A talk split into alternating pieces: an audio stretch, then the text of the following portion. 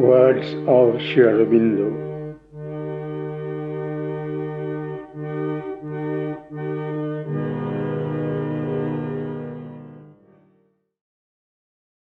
Difficulties and obstacles.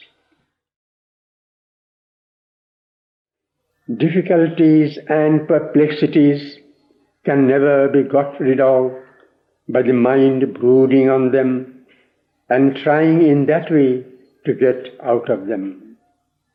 This habit of the mind only makes them recur without a solution and keeps up by brooding the persistent tangle. It is from something above and outside the perplexities that the solution must come. The difficulty of the physical mind, not the true thinking intelligence, is that it does not want to believe in this larger consciousness outside itself because it is not aware of it. And it remains shut like a box in itself, not admitting the light that is all around it and pressing to get in. It is a subtle law of the action of consciousness that if you stress difficulties, you have to observe them, of course, but not stress them. They will quite sufficiently do that for themselves. The difficulties tend to stick or even increase. On the contrary, if you put your whole stress on faith and aspiration and concentrate steadily on what you aspire to, that will sooner or later tend towards realization. It is this change of stress, a change in the poise and attitude of the mind that will be the more helpful process. As for details, the method of the mind concentrating on details and trying to put them right is a slow and tardy one.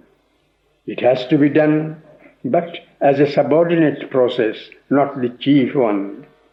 If it succeeds at all, it is because after some period of struggle and stress, something is released and there is an opening and the larger consciousness of which I speak gets through and produces some general result.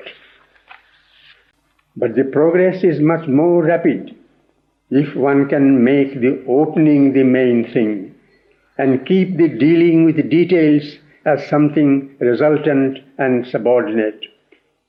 When there is this opening, some essential, therefore general progress can be made and, as you yourself say, express and translate itself into details. The mind is always trying to handle details and construct out of them some general result.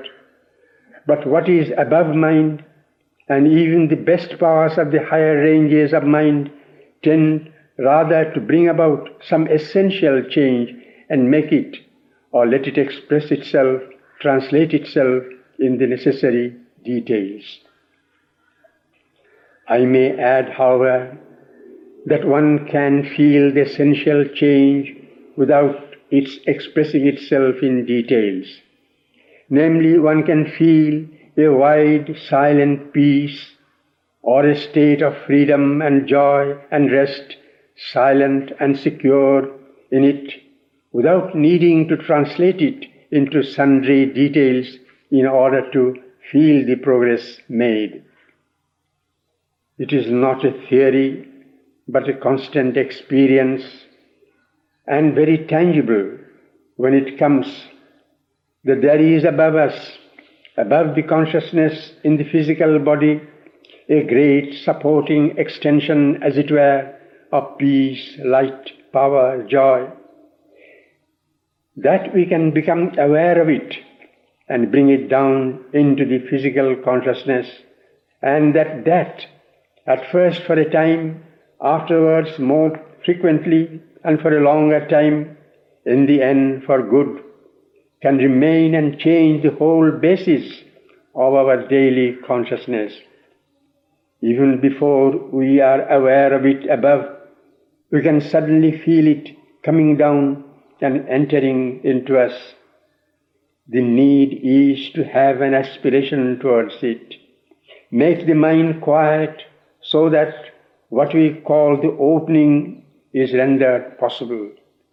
A quieted mind, not necessarily motionless or silent, though it is good if one can have that at will, and a persistent aspiration in the heart are the two main keys of the yoga.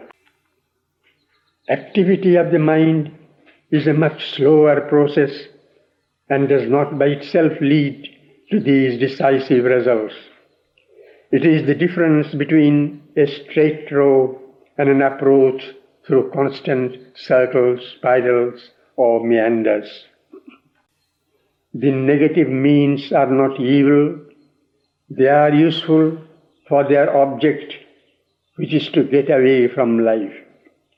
But from the positive point of view, they are disadvantageous because they get rid of the powers of the being instead of divinizing them for the transformation of life. By negative, I mean merely repressing the desires and wrong movements and egoism. By positive, I mean the bringing down of light and peace and purity in those parts from above. I do not mean that these movements are not to be rejected, but all the energy should not be used solely for rejection. It must also be directed to the positive replacement of them by the higher consciousness. The more this consciousness comes, the easier also will the rejection be.